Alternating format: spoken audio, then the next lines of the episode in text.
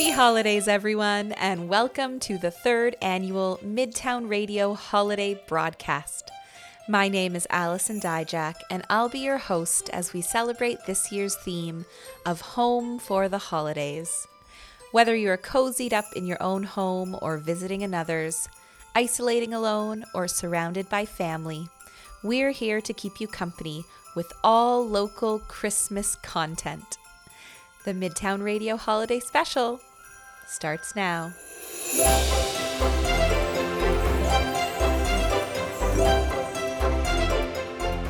Here at Midtown Radio, our focus is on supporting and amplifying artists in the region.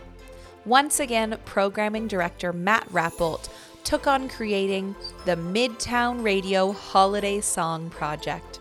Throughout the special, you will hear 10 covers from local musicians that were recorded exclusively for this broadcast. Hey, this is Clarissa Diokno. Here is a jazzy lo fi version of Winter Wonderland. I chose this song because I love the mood and the image it creates in my mind of two people who are happy and in love, enjoying their time together outside in the snow.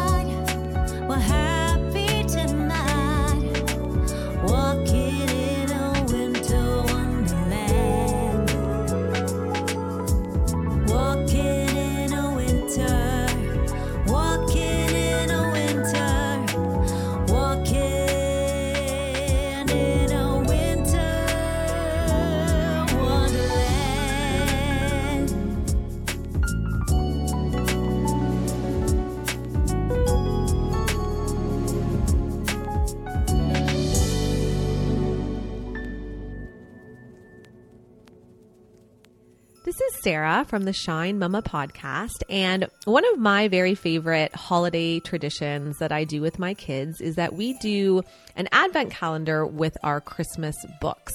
So, what I do every year is I wrap up our collection of Christmas books, and we've got quite a few of them now, over 24, and put them in a basket. And every single day, starting on December 1st, the kids get to unwrap one of the books.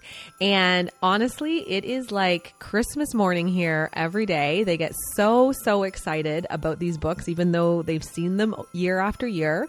They actually get excited to figure out, oh, you know, their favorite ones and which one they're going to unwrap. And it is just so wonderful to see them so excited about books and reading. And then the big bonus for me is that after they open the book, we all sit around together on the couch and read the book together. So it's such a lovely tradition, and I hope that they get this excited about it for years to come. A few weeks ago, I had the pleasure of hearing from some local business owners in Kitchener Waterloo about their favorite holiday memories. We also asked a few of them to share their favorite Christmas songs. You'll hear their answers throughout our special. Hi, I'm Cara from the Apollo Cinema in downtown Kitchener. For my family, Christmas Eve has always been about keeping traditions, so that's how we celebrate the holidays. I spent my childhood watching Alastair Sims' A Christmas Carol in brand new PJs, the only present allowed on Christmas Eve, with my mom putting rags in my sister and I's hair to make them curled and unruly in the morning. The same tradition that my Nana passed down to my mom as a young girl. As we all got older and moved away from home, we kept going with A Christmas Carol and a phone call to quote the film at each other on Christmas Eve instead of all sitting together. This is, of course, just a lead up to my favorite memory when my nieces and nephews got older in the last few years and capable of sitting still, I carried this tradition down to them, sitting in front of the screen on Christmas Eve and rolling their hair in, into rags for the morning in brand new PJs. Thanks for listening, and happy holidays.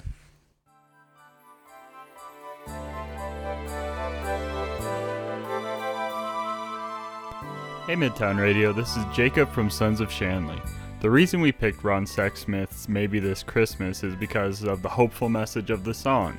We found that a lot of Christmas songs you hear on the radio and stuff like that are mostly about romantic love or just kind of consumerism, buying the perfect present, making it feel like Christmas.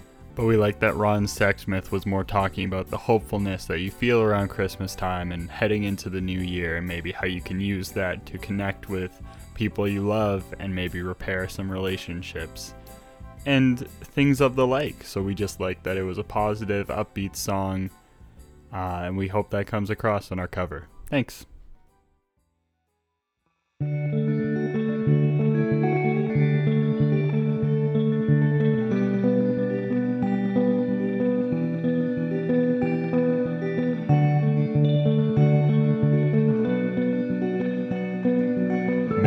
Maybe this Christmas will mean something more. Maybe this year love will appear deeper than ever before.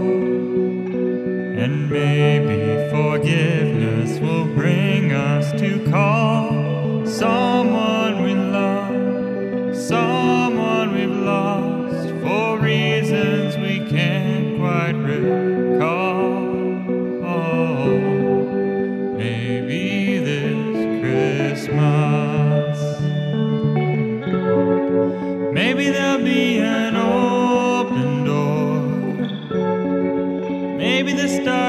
shone before will shine once more.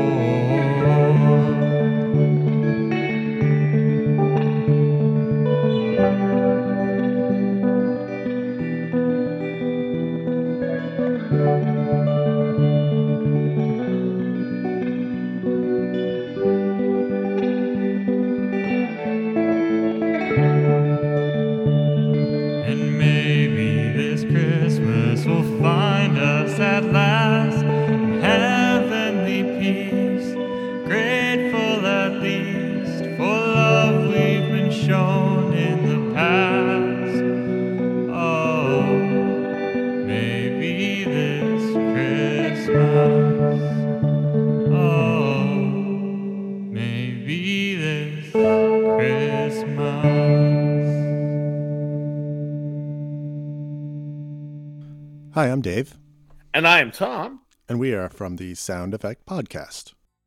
the single greatest musical podcast in the entire world.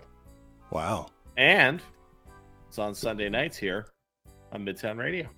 Lots of favorite songs to listen to over the holidays, Dave, but the holidays for me are not the holidays until I hear Judy Garland's Esther singing to Margaret O'Brien, "Have yourself a merry little Christmas." That is that's that's my Christmas song. I got to hear it every year. Not my only one, but that's the big one. What movie is that from? Help me. me in St. Louis, my friend. Meet me in St. Louis. Why is that, Tom? I love that scene in the movie. I used to watch that movie with my with my mom growing up, and love that scene. Uh, just before Margaret O'Brien goes and kills every snowman in the yard, and and cries and screams because she doesn't want to go to New York City and leave her loved, beloved St. Louis. And also, Judy Garland just sounds like she is about to burst into tears through the entire song, and she's just holding it back for her little sister. It's beautiful. I'm tearing up right now. I love that song. Love that. And that's my Christmas. I got to hear that every year at Christmas. Have yourself a merry little Christmas. Let your heart be Next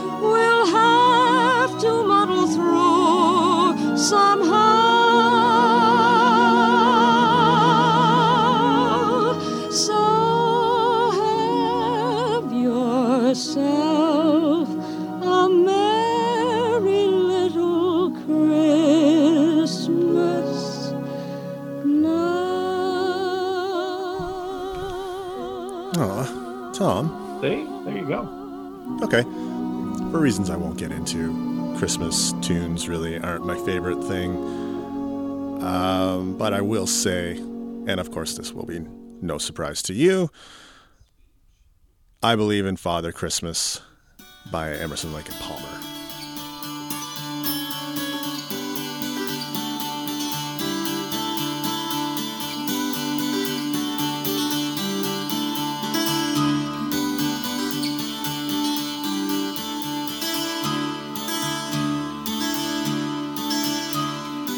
Said there'll be snow at Christmas. They said there'll be peace on earth. But instead it just kept on raining. A veil of tears for the virgin birth. And I believed in Father Christmas. And I looked to the sky with excited eyes. Then I woke with a yawn in the first light of dawn. And I saw him and through his disguise.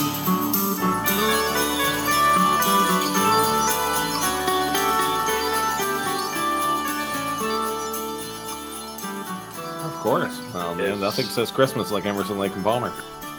Right. Uh, it's everything you want in a big production Christmas song. Just starts slowly. You know, there's uh, your typical Christmas tunage, and then just ends in this big bombastic way. And it just makes me think, yeah, this is Christmas. Christmas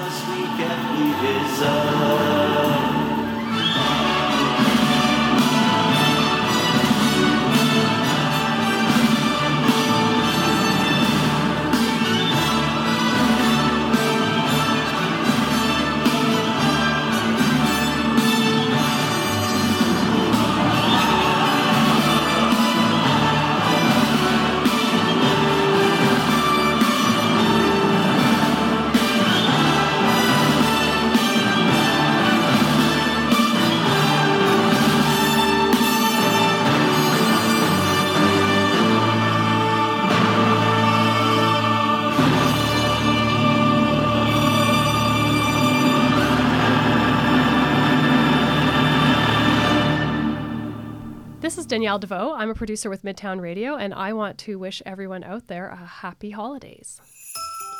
What's going on? It's your boy Rufus John, and the song that I chose to record is Donny Hathaway's This Christmas. I chose to record this song because for me it's definitely a holiday classic. I thoroughly enjoy listening to the song not only during Christmas, but any time of the year when I hear it, um, when it's in rotation either in my car or in my home. Um, so I wanted to put my take on uh, a song that uh, thoroughly gives me joy during the holiday season. So I hope you guys enjoy.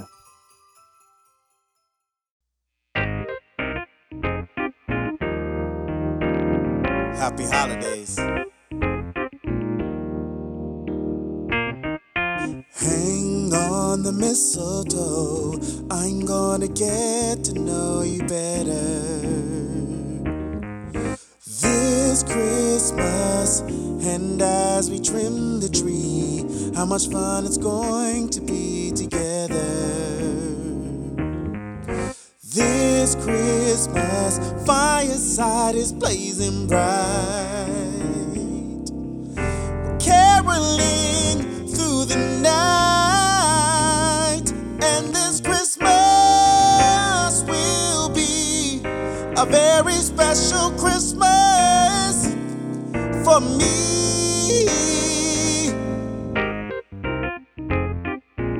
Shake a hand, shake a hand. Presents and cards are here. My world is filled with cheers and you. This Christmas, and as I look around, your eyes are shine the town they do. Christmas, fireside is blazing bright. Caroling through the night, and this Christmas will be a very special Christmas for me.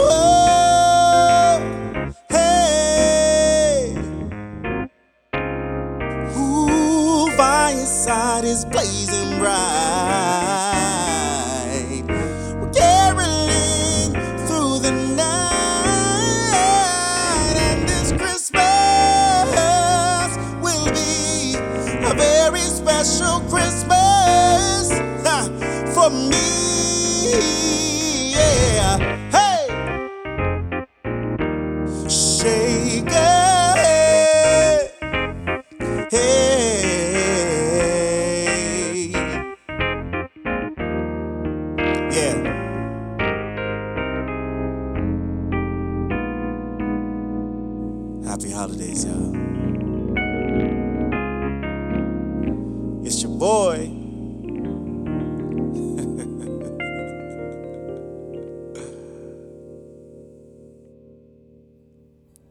Wow. So many amazing Christmas songs so far.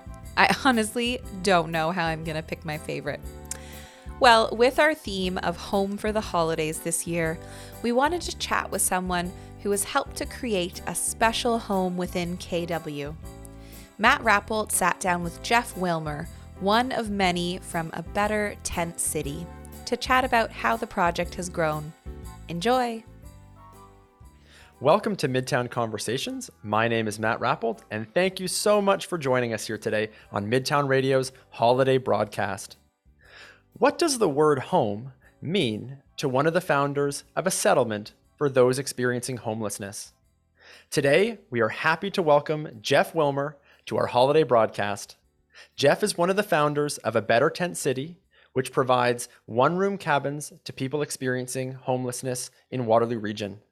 Thanks so much, Jeff. Thanks for being with us here today. Thanks, Matt. Good to be here.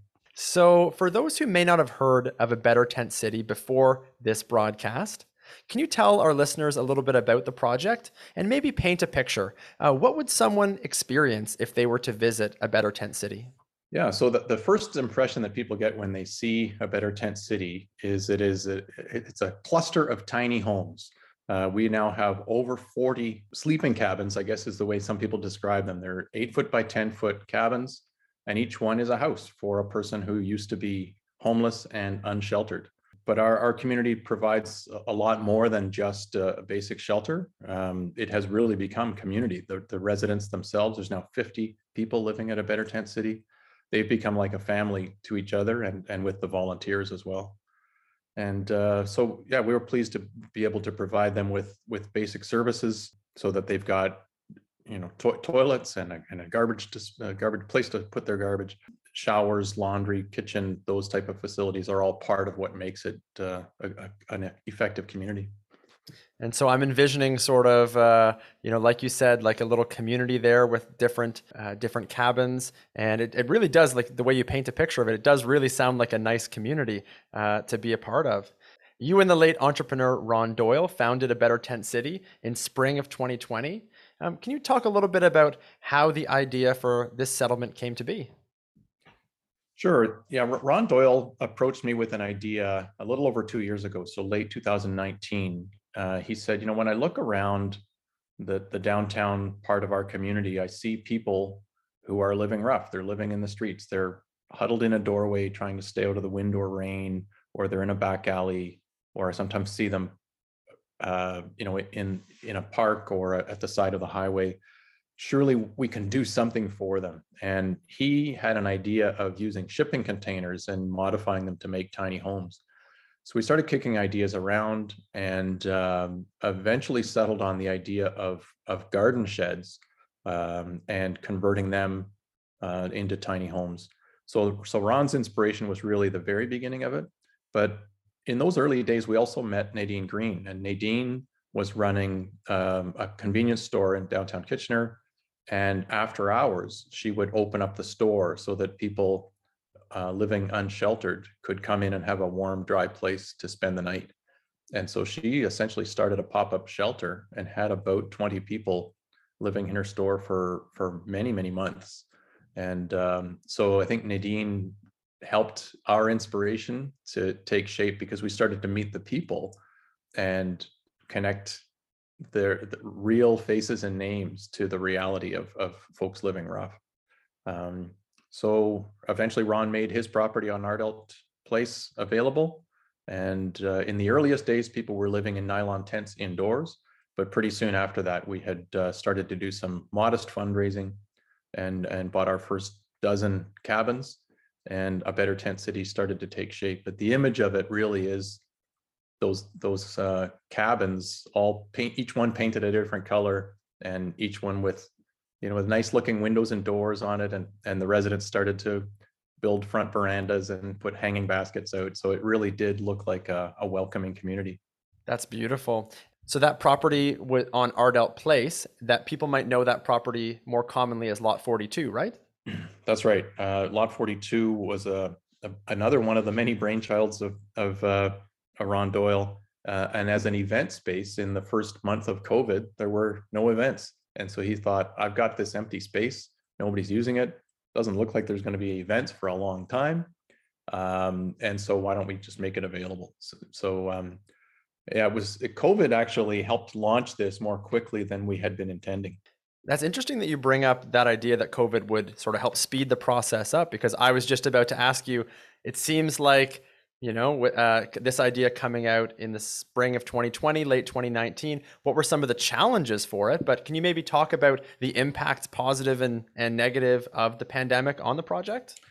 So yeah i think it was actually mostly positive in terms of the outcome. Certainly the process was challenging but i think what happened was the traditional shelter system clearly was not going to work. You couldn't have six people bunking in a room or you know 50 or 60 people on on mats on a gym floor. That was not going to work in in COVID, and so everybody switched gears and looked for different ways to do things, and and a number of different approaches were were uh, implemented here in Waterloo Region. Um, the House of Friendship operated the uh, a shelter in the Inn of Waterloo and hotel rooms. The Working Center operated and still operates um, uh, a new form of housing or shelter at a student dorm on University Avenue. So, you know, hundreds of people were accommodated in private or semi-private um, accommodation with services, including uh, healthcare delivered right on site. But it's we realized that it's not a one size fits all, and so there were still people left out that couldn't use those facilities or had been restricted from using them. And so, a better tent city tends to be a place where people can can settle in and be part of the community even if they're not able to use other forms of shelter. Yeah, and uh, can you maybe talk a little bit about who is using a Better Tent City? What are the types of people who'd be coming into that community? Yeah, so so the, there are 50 people at a Better Tent City, and they tend to be people who either can't or won't use the shelter system, and there are a, a lot of different reasons for that. Um, quite often it, re- it relates to mental illness and or drug addiction, quite often both, where their uh, their behavior, their conduct means that they're too disruptive to to uh, be uh, a welcome part of the shelter system. They're disruptive to the other occupants, and so they end up becoming restricted from using a shelter. Uh, so that's that's a quite a common reason. There are other people uh, who are are couples that don't want to be separated from each other, so if there's a men's shelter where women aren't able to go, or women's shelter where men aren't able to go, uh, we were open to that, and and uh, so quite a number of couples ended up at a better tent city. And there are people with pets that they can take their pet with them, but that's their you know their closest companion. Um, and so they really relied on that for emotional support and companionship. And so we had uh, a few people with dogs. So so yeah, it's a, it's a diverse community and people there's different reasons why people benefited from or needed a different alternative like this but um, it's been a it's been a great experience for those of us as volunteers that have been part of it and uh, we are learning as we go for sure. Now, you mentioned that COVID was mostly maybe a positive for the creation of a better tent city. And it is nice to hear uh, the silver lining because we don't hear very many of those uh, these days. Um, but I do want to talk about one of the challenges you have faced, which is the move that uh, a Better Tent City has done from Lot 42, I think now to, uh, is it a snow site on Battler Road? We've, we moved again since then. So we okay. are, we've had three different homes this calendar year alone. So we, we started the year at Lot 42. Uh, the city of, so we had to leave there by the end of June. The city of Kitchener stepped up in a big way and made available its snow dump site for the summer months. Uh, we knew from the beginning it was going to be an interim property, but we were able to move there in June and stay through to the end of October. Um, but as a snow dump, it's needed in the winter months. And so we had to move again by the end of October. Um, and the property we're on now is back on Ardelt. We're now on Ardelt Avenue, um, and it's a piece of property, so essentially a, a, a, grassy area, a lawn that part of it is owned by the city of Kitchener and part of it is owned by the the public school board as part of their administrative offices. So um, we we started moving there at the end of October. The residents moved in the same day that, that we left the Battler Road snow dump site. Um, but it has been a bit of a work in progress to get um, first. The first priority was was temporary electricity so that the heaters, the the radiators would work at night. So we have a generator. Um, the second priority was to get a permanent electrical supply, so we didn't need to rent the generator anymore. That's now done and we're well on the way now to having the water and sanitary sewer services hooked up. um, so that we can get proper washroom facilities. And right now, we're relying on portable toilets. Okay, well, I'm happy to hear that you found another home and that uh, you know people these pieces of property are sort of being made available for for a better tent city. But I'm thinking like, you know, I've moved a number of times, and most people find moves like that, moving a home, to be a really very challenging experience. You're moving into a different space, and I imagine moving a better tent city for the people who are part of that community, it would be a similar experience. Um, can you maybe talk a little bit about the struggles with the move? And also, why is it hard to find a permanent location for a better tent city? Yeah. So, so first of all, regarding the struggles, I think what we found was in the anticipation of the first move, there was some uh, trepidation and uneasiness on on the part of the residents. They these are people who had finally become settled after living a life of isolation and and perpetually trespassing and hoping you don't get caught. And so what they had at a better tent city was some stability. And the threat of losing that really was worrisome to the residents. Once we settled at Battler Road, though, um, they they settled in, and and they and we all started to appreciate that the community of people was the most important element. It wasn't so much the location or even the tiny homes or the facilities. It was those 50 people staying together as a community. And so in the lead up to the October move, they were not worried at all because they knew that we would land somewhere and that that, that they would have each other as as their community of support so it was it was quite noticeable the difference uh, among the residents but your your other question matt wa- was about you know how difficult is it to find a property and why is it we need to keep moving um, it is challenging I, I know from the earliest days when we talked about this as a concept lots of people like the concept, but the question came up, where are you going to put this? Where is it going to be an appropriate site compatible with its neighbors and with adequate to good services, at- yeah, adequate access to services? And, and so we, uh, we have struggled with that, but we have found that being in an industrial area seems to work for the residents and for the community. Not having any, any immediate residential neighbors seems to be a positive and ha- finding a landlord, in, in this case, the city of Kitchener and the school board, that's willing to make their land available is a is a an important factor and, and not easily found either. Great. And Jeff, I have two more questions for you. Um, the theme for our holiday special here uh, this year is Home for the Holidays. And so I want to ask you, um, what does it mean for the residents to have a home with a lock and a door? You know, what does that mean for them to uh, be able to have that home? It means quite a bit to have a lock and a door, and you know that was our original idea is that they would have a safe place to sleep, a safe place to store their belongings, a house of their very own, and so they really appreciate that.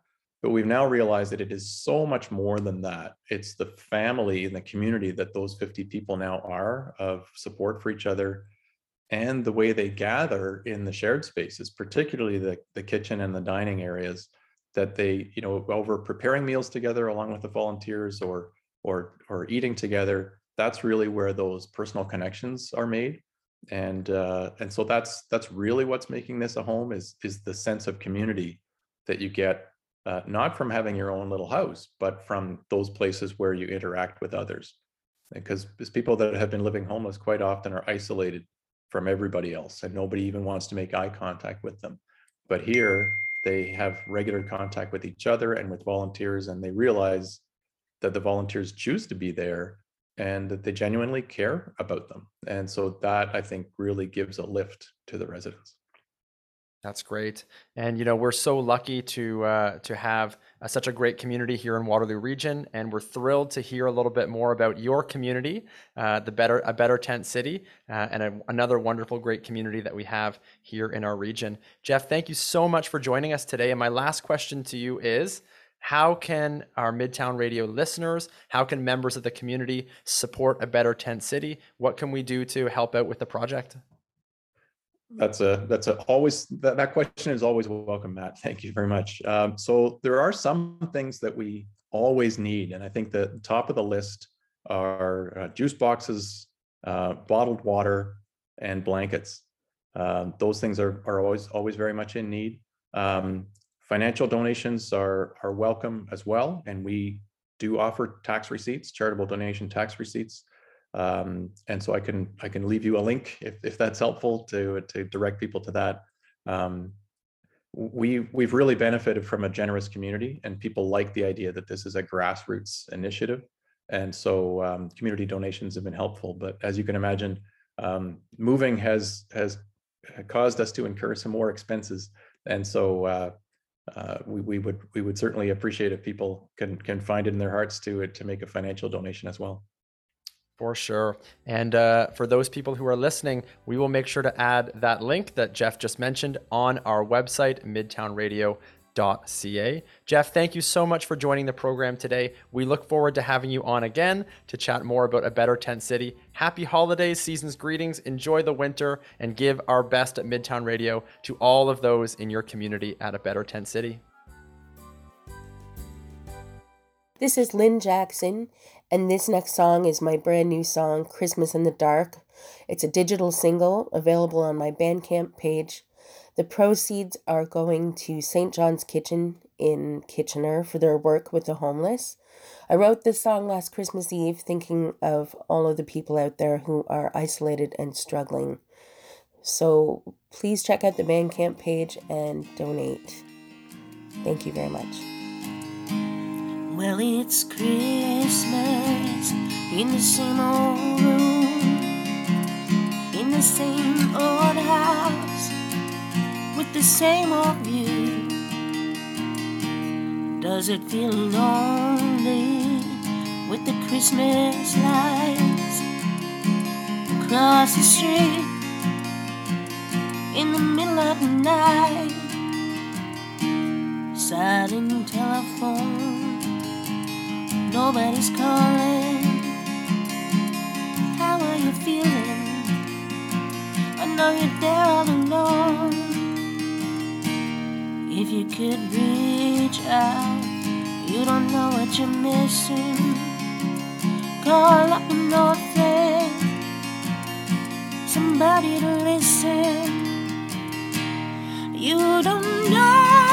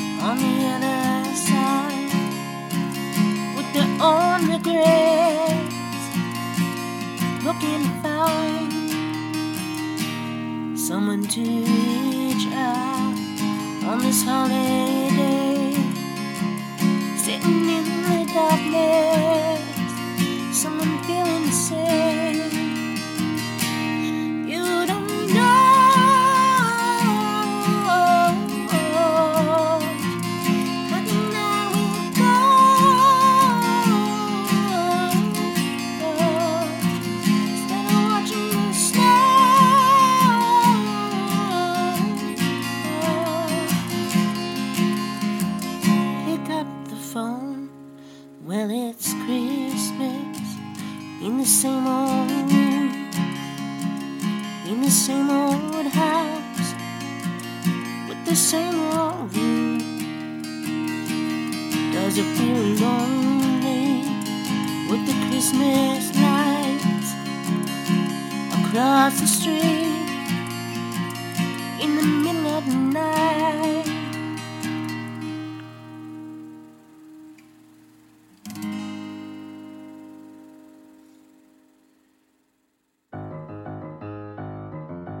everyone. This is DJ Good Doctor, host of Music for the Masses Retro Stream here on Midtown Radio. I just wanted to take a few minutes and wish you all out there a very safe and very happy holiday season and share with you my top five favorite Christmas songs. So here they are. Number five, One Christmas Catalog by Captain Sensible. Number four, Peace on Earth, The Little Drummer Boy by David Bowie and Bing Crosby. Number three, It's Always Christmas Time by Al Jourgensen. Number two, Merry Christmas, I Don't Want to Fight Tonight by the Ramones. And my number one favorite Christmas song is this one here Run DMC's Christmas in Hollis. Merry Christmas and Happy Holidays, everyone.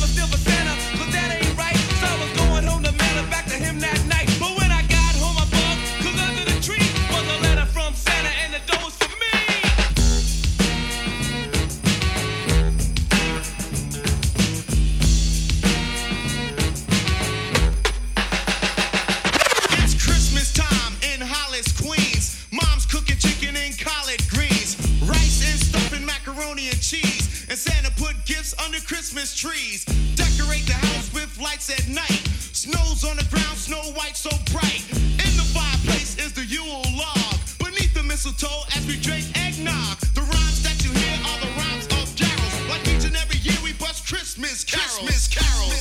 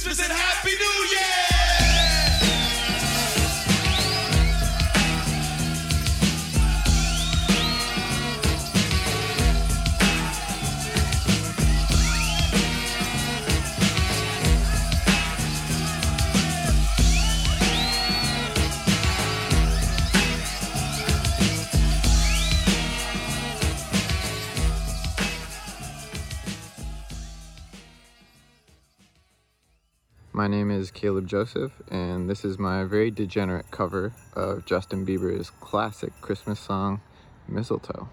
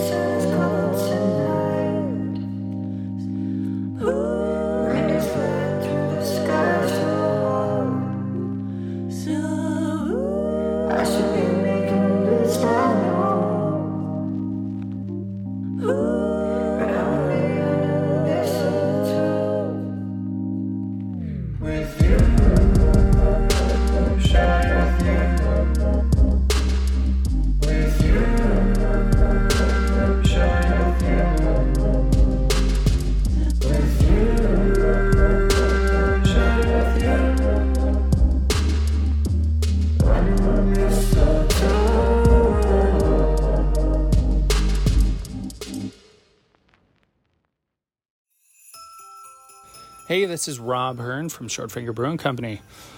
My favorite Christmas memories are pretty much all linked in with uh, food and kind of tradition with my family.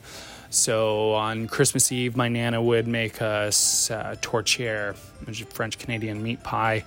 Uh, my dad and my nana lived in Montreal. Tradition they brought from from there, and um, yeah, I was just loved tourtière. So I still make it now um, for Christmas Eve. And then on Christmas morning, my dad would make us uh, souffle and pea meal bacon, and all of the like glasses would be like dipped in icing sugar, and we'd have grapefruit juice in these fancy crystal glasses with the icing sugar rims, and just like all these little little food kind of memory traditions um, that I always loved as a kid and still do. Um, as for music, I don't like a lot of Christmas music. I, I think my favorite Christmas song is probably Merry Christmas, I Don't Want to Fight Tonight by the Ramones.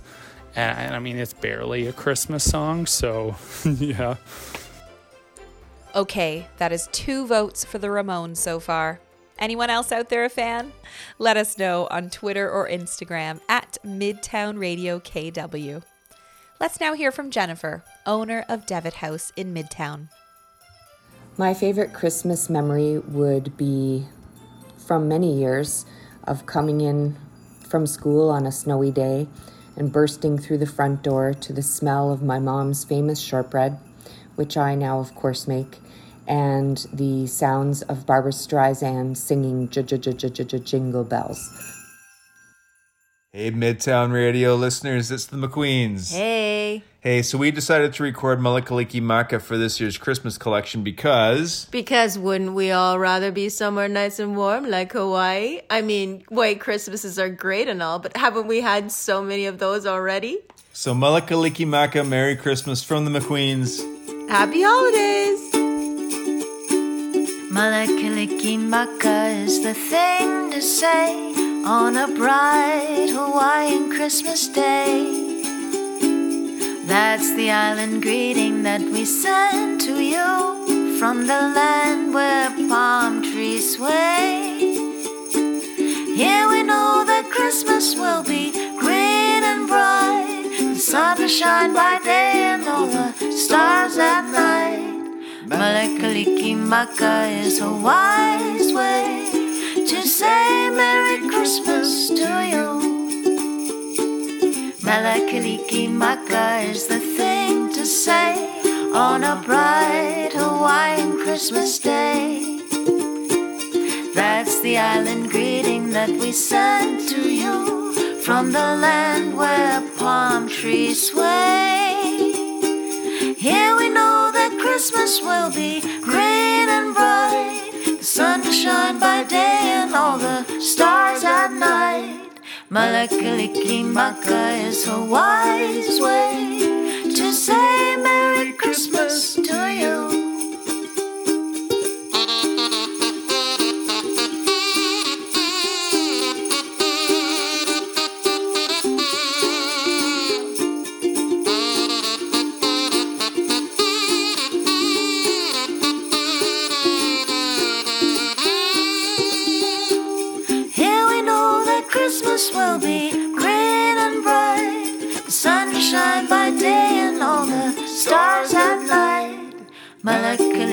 Mele Kalikimaka is a wise way to say Merry Christmas to you.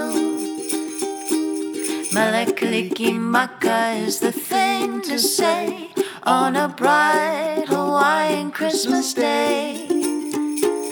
That's the island greeting that we send to you from the land where palm trees sway. Here we know that Christmas will be sunshine by day and all the stars at night. Mele Kalikimaka is her wise way to say Merry Christmas, a very Merry Christmas, a very, very, very Merry Christmas to you.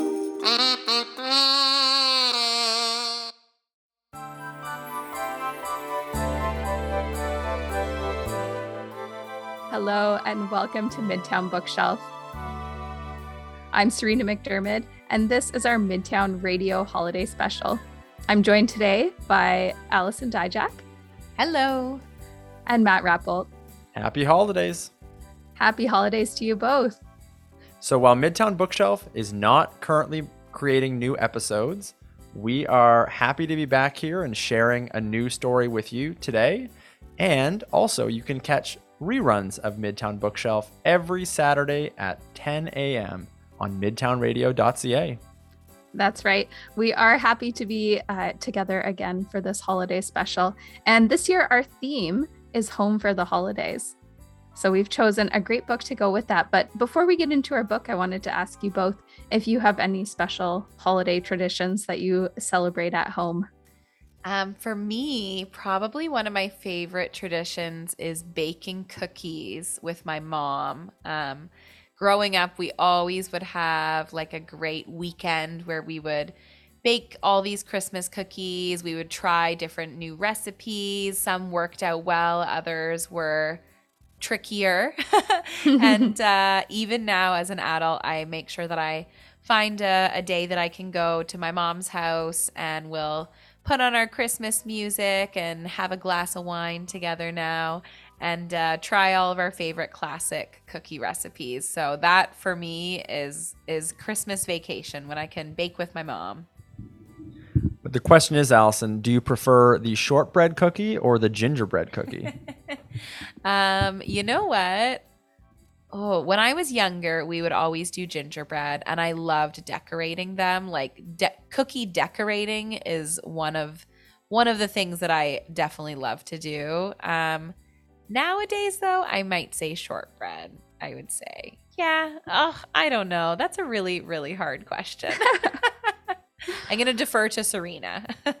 I am firmly in the gingerbread camp. I'm sorry, shortbread just doesn't do it for me unless it's like are we talking chocolate shortbread? Okay, then then maybe, but on its own, too plain, I think. I'm I'm gonna say that is uh, all three of us then for gingerbread, uh, because for me, gingerbread definitely takes the cake. Um, I love the fact that you can build with it, and also it just looks so darn cute when it's just cut out into these little shapes. So, I guess shortbread you could make shapes out of it too, right? But uh, not the same as gingerbread. So, Matt, what's your holiday tradition at home? What makes it home for the holidays for you?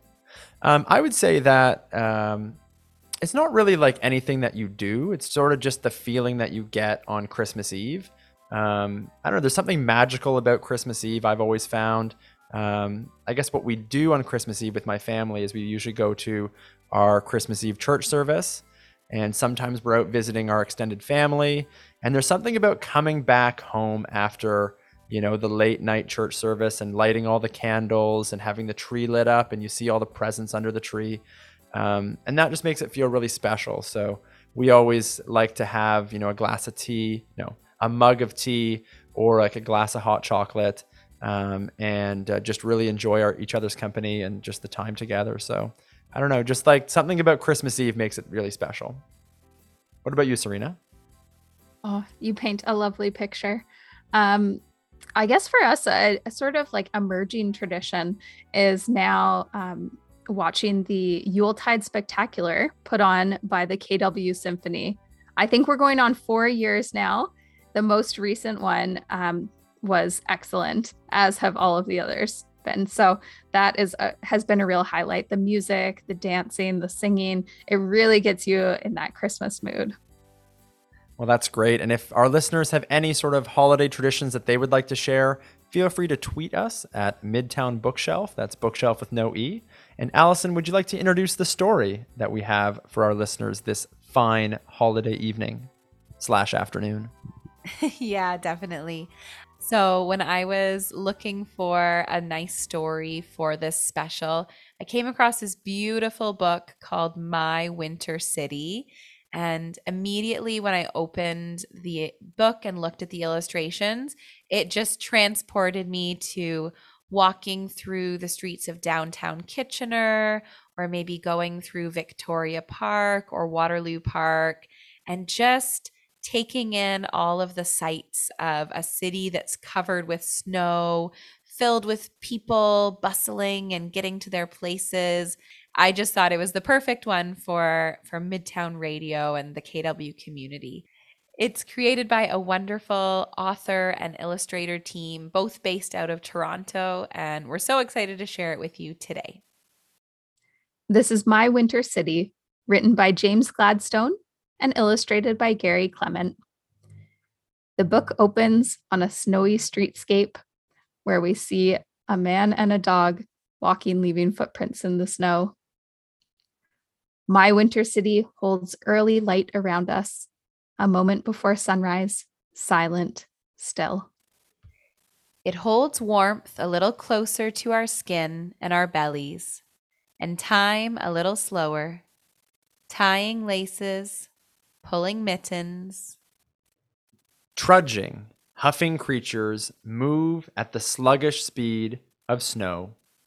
And now we see the man and a child and the dog out walking with a toboggan on the street, bustling full of people. On the next page, a city bus passes a crowd. My Winter City is a soup of salty slushes full of sliding buses, splashing, spraying, splashing, soaking walkers on the sidewalk. Inside the bus, water runs fast down the aisle past wet boots and toboggans. Windows gone all steamy, riders carried on their way. We now see the child speeding down a snow covered toboggan hill.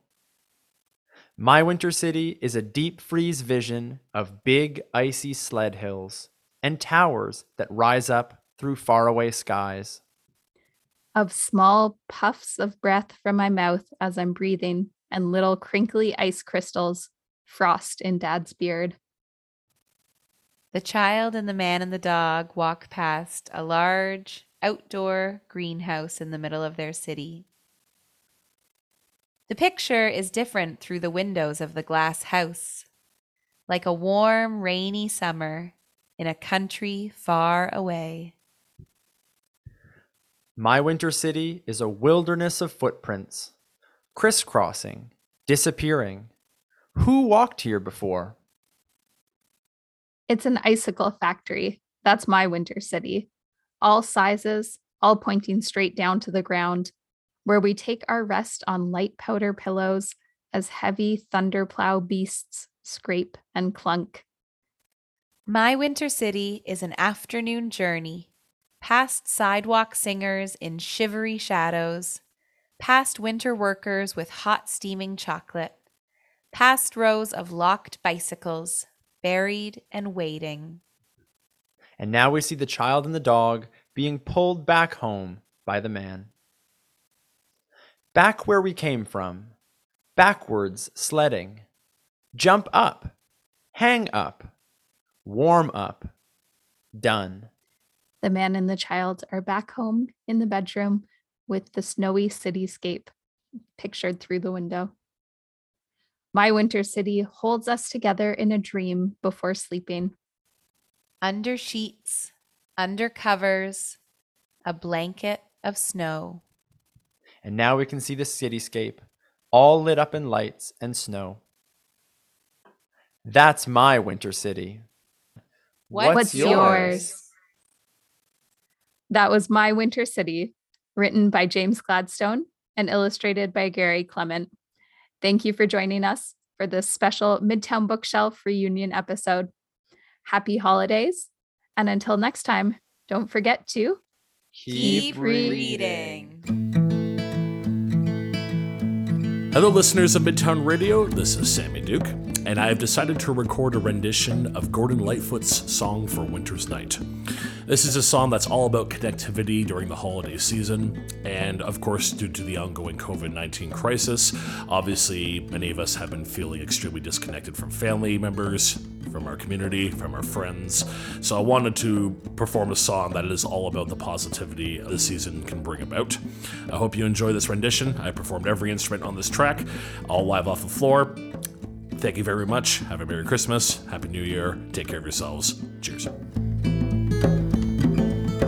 The lamp is burning low upon my tabletop. The snow is softly falling. The air is still within the silence of my room. I hear your voice softly calling. If I could only sigh to I would be happy just to hold her hands on this winter's night with you. The smoke is rising in the shadows overhead. My glass is almost empty. I read again between the lines upon the page. The words of love that you sent me. If I can know within my heart that you were lonely too, I would be happy just to hold your hands out upon this winter's night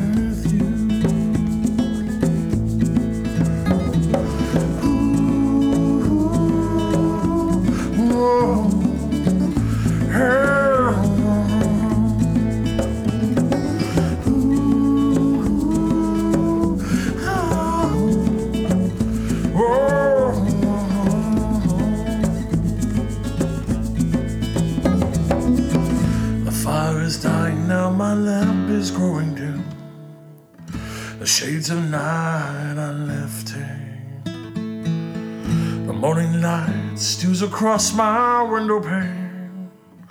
Webs of snow are drifting. If I could only have you near to breathe a sigh to I would be happy just to hold the hands I love and to be once again with you to be once again with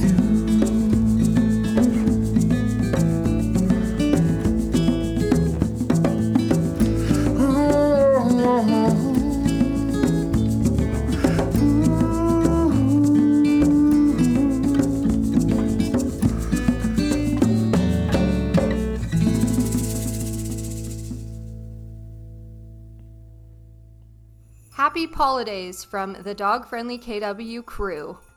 We hope you and your pup have a safe and happy holiday season with lots of Treatos and cookies and snuggles and time in the snow. Happy holidays! Woof woof. This is Carla Muller at Baby Charlotte in Kitchener, wishing you a Merry Christmas and a happy holiday season. I was asked to share a favorite Christmas memory, and I couldn't pick just one. Every Christmas Eve with my sisters at Mom and Dad's, we'd settle in for the night together, singing Christmas carols, eating way too much, and waiting for Santa to come. And later, Mom and Dad dancing in the kitchen to Elvis Presley on the radio. I wish you all such happy memories this holiday season, for now and always. Hi, it's JP Sunga here. One of my favorite holiday songs is Silver Bells. I have clear memories of my mom singing this song all the time. So, this one time at the piano, I was trying to figure out how to play a few different Christmas songs, and Silver Bells came to mind. I started thinking about how it would sound if I gave it a different treatment, something that was more along the lines of Motown, something jazzy, almost like a Phil Spector wall of sound type of treatment. I heard it in my head and I flipped the time signature to 3 4 and started really messing around with the with the chords and even changing the melody just slightly and I came up with something that I absolutely fell in love with and I've always wanted to record it. I thought, why not give it a shot now? So here's my early rough take of my vision of Silver Bells. thank you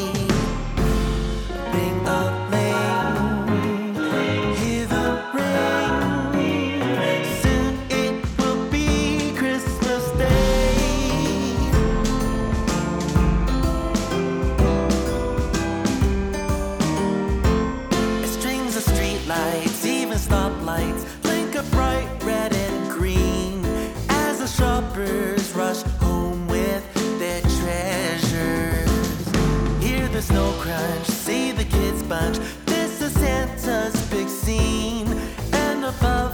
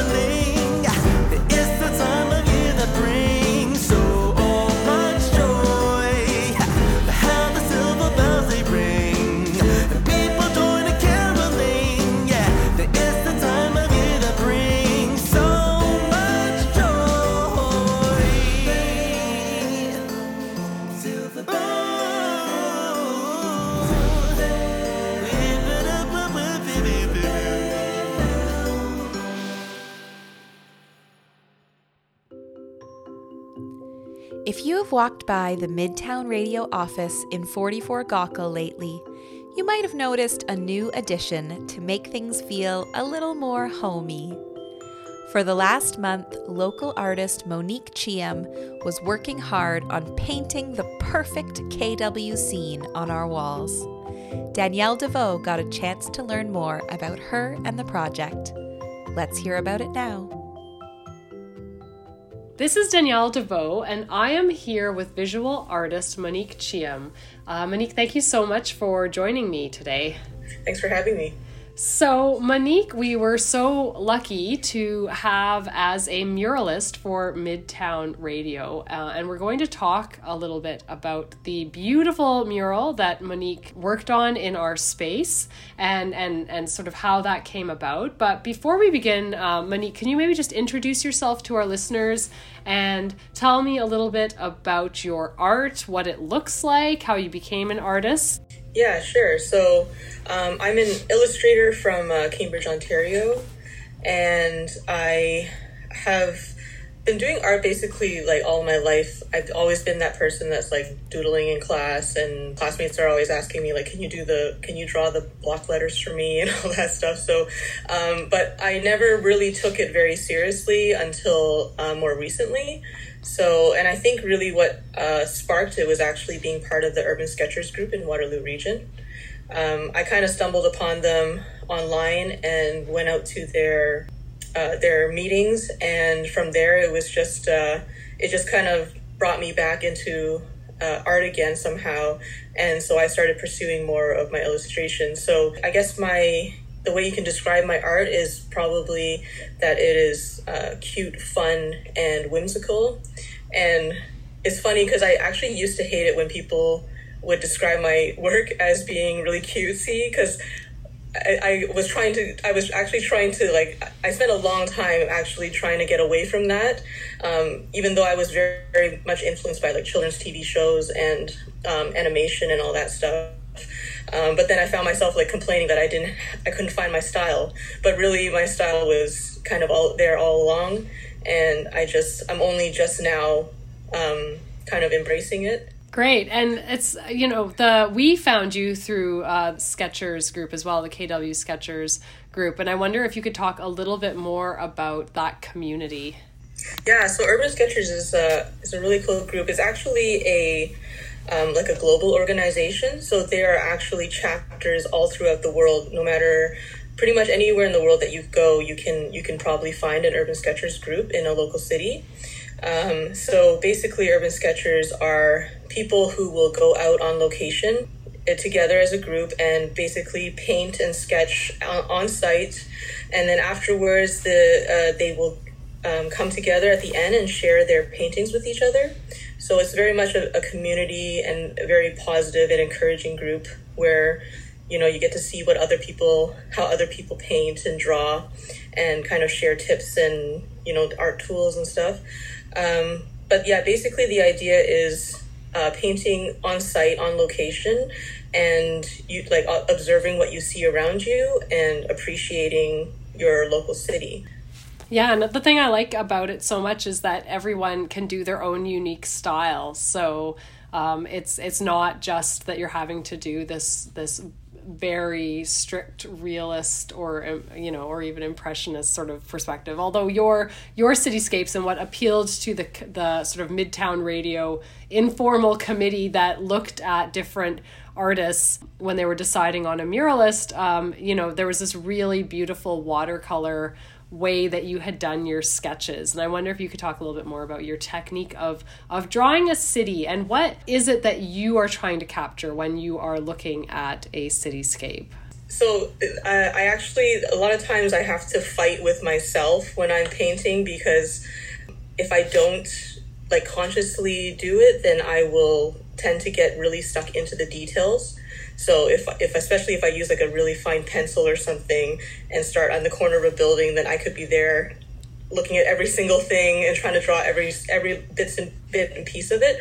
Um, and I kind of started off like that, but um, I realized uh, it's not always about just um, you know trying to replicate exactly what you see, and it's more about the mood and how you're feeling in that moment and capturing sort of like a feeling as opposed to really um, capturing you know accurately what you're seeing there. Um, it's so urban sketching is really fun to do because it's not like at, sitting at home when you have a photograph to look at and it's not moving. So when you're on site, things change very fast. Like the lighting can change. Um, clouds might go in front of the sun. Cars might move out of the way that you had just sketched or just started to sketch. So it's it's very much like a a test to try and you know see what you can get down in a short amount of time and just kind of working with whatever happens on the fly so that's what makes it kind of exciting sometimes yeah, and so your mural in 44 Gaukel in the Midtown Radio studio, it's visible from Gaukel uh, through the window. It's a great big 14 feet by 8 foot uh, mural. Um, and it was made possible with a project grant from the City of Waterloo as part of their community gra- cash grants program. And Midtown Radio also receives funding from the City of Kitchener and from the Kitchener Waterloo Community Foundation. And we've used those funds to be able to support paying artists such as yourself. And your uh, mural in particular is kind of a city mashup. It's an imagined cityscape. And if people come by and take a look at it peeking through the window or come to our studio to t- uh, pay us a visit, they will see that it is not exactly an accurate representation of um, Kitchener nor Waterloo. And so um, I wonder if you could talk about the buildings that you included in your sort of city mashup, how you decided on the buildings, and, and what it was like kind of being able to imagine an, an ideal cityscape that doesn't really exist.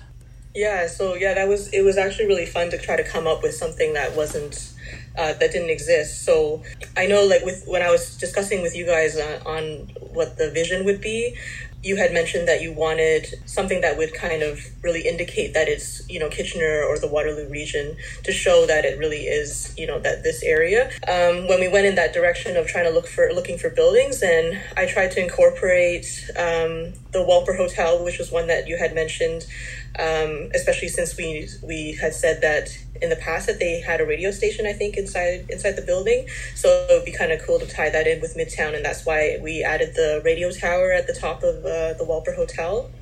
Um, and then I just kind of thought about what other um, kind of landmark buildings I could think of when I when I think of like downtown Kitchener. So one of the main ones was the clock tower at the Market Square. I thought that one is something that really stands out. Like for me, when I see that, I know that I'm I'm in downtown Kitchener. Um, and the other one is Kitchener Market. That one is pretty prominent as well. You get the especially the front entrance. And um, I also tried to also include a couple things that were from uh, Uptown Waterloo. So um, I decided on including the atrium and the Oktoberfest gazebo. I think that's what they would call it. And it's funny because I for the atrium, I kind of decided that to include that before we found out that it was going to be um, demolished. So it's, it's kind of been, you know, now it's kind of immortalized in this in this mural, and people maybe will wonder, oh, what what is that when it disappears? So Uh, and then the last one was I tried to give a bit of a nod to the Belmont Village with the tables that I had kind of in the foreground with the um, umbrellas because I really like that uh, that vibe of Belmont Village, especially in the summer where they have all the patios open and the tables for people to sit outside. So that's why I tried to include that as well. Yeah.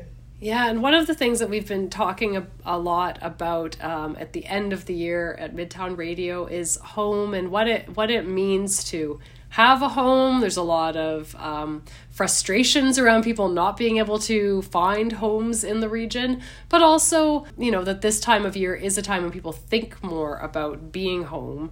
Um, and so, what do you think about as an artist in terms of and and urban sketching? You know, you're sketching places that are lived in. And you know you mentioned the people. Do you always put people in in in your sketches? Do you always put cars? Do, do you do you kind of make people live in your urban sketches? Yeah, I do try to because I, I had found, um, especially in the beginning when I was first starting out and just learning to try to capture um, buildings and scenery, um, I wouldn't actually include people because it was the last thing I would think of. And also, they're usually moving, so you can't really um, get anyone to stand still while you kind of take them down, right? So, um, yeah, but then uh, over time, once I, after I did a few sketches, I noticed that when you when you look at a sketch that has the buildings and the, the roads, um, but no people, it almost seems like it's not alive. So it just felt like something was was missing. So um, now when I do sketch uh, a scene, I will try to include some people, but a lot of times they usually have to end up being a mashup of a few people that I see that are walking by because you kind of have to do it almost from memory because you see them once, you kind of capture maybe the hat off of one person and maybe the shirt off another and something that someone else is carrying and then put them together into one person. So, yeah. Great and so um 2021 went by as a complete blur what uh assuming that at some point 2022 goes back to normal what what do you have planned for 2022 for the new year Oh gosh. it's, it's hard to imagine that we're ever going to get out of this, right? but um, I mean, the one thing I really miss is every, before this, every year during New Year's, I would get together with my friends and we'd play board games. And just that hands on feel, being together and like playing, sitting around a table, that's really something that I would look forward to doing again, hopefully. Also, with, um, urban sketchers because it is a it's a global sort of phenomenon there actually is a international symposium every year that has been canceled for the last couple couple years now so maybe in the next next year if everything goes well then they might announce uh, uh some that it might be somewhere uh, you know abroad and maybe i could go and attend attend that because i actually haven't attended a, a single one yet so that would be something i would really look forward to Yeah, well, hopefully, because that would be great. And it would be nice to be able to go someplace in a new city and sketch new places. exactly yeah Um, well, thank you so much for chatting with me. If our listeners want to hear more about you or see more of your artwork, where can they find you? Yeah, so I'm on Instagram and Twitter uh, at Monique Chiam. So my last name is spelled C H I A M. And I also have a website, which is my first and last name.com, so moniquechiam.com. And uh, I also have a, a threadless shop that's also by my name, so moniquechiam.threadless.com. Great. Thanks so much for chatting with me. Thank you. That is my conversation with Monique Chiam. And for Midtown Radio, I am Danielle Deveau. You can find us on Twitter and Instagram at Midtown Radio KW, and of course uh, at our website, midtownradio.ca.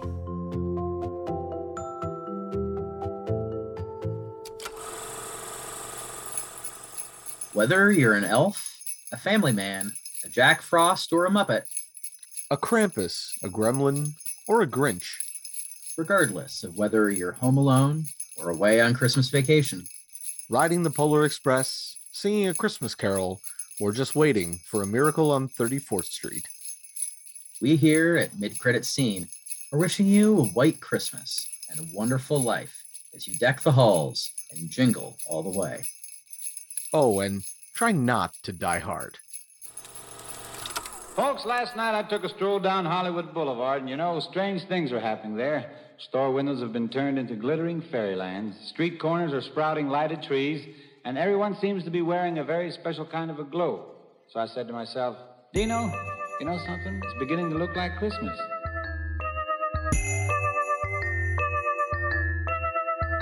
It's beginning to look a lot like Christmas. Everywhere you go, take a look at the five and ten, glistening once again, with candy canes and silver lanes aglow. It's beginning to look a lot like Christmas. Toys in every store. But the prettiest sight to see is the holly that will be on your own front door.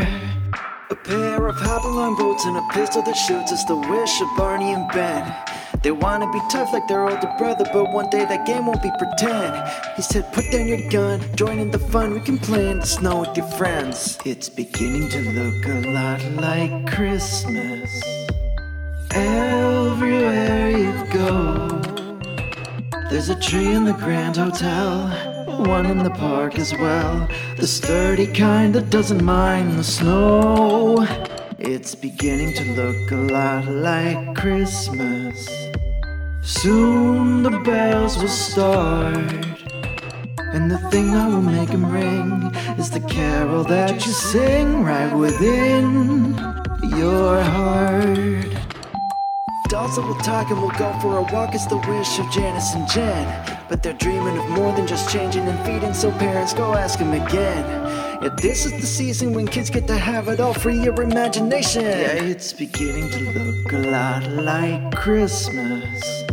Soon the bells will start. And the thing that will make them ring is the carol that you sing right within your heart. Hey everyone, Jessie here from Upmarket. My favorite song to listen to over the holidays is Mariah Carey's All I Want for Christmas. Yeah, that's my jam. Anyways, happy Christmas, y'all. Stay safe. My name's Avalon Bridger, and I'm the lead singer of Vintage Flight. I started out listening to All I Want for Christmas Is You as a joke, and then it didn't take long for it to become a guilty pleasure of mine. When I first suggested it to the guys in the band, they laughed, and I told them to trust me, and I'm so glad they did. Here is a cover of All I Want for Christmas Is You by Vintage Flight.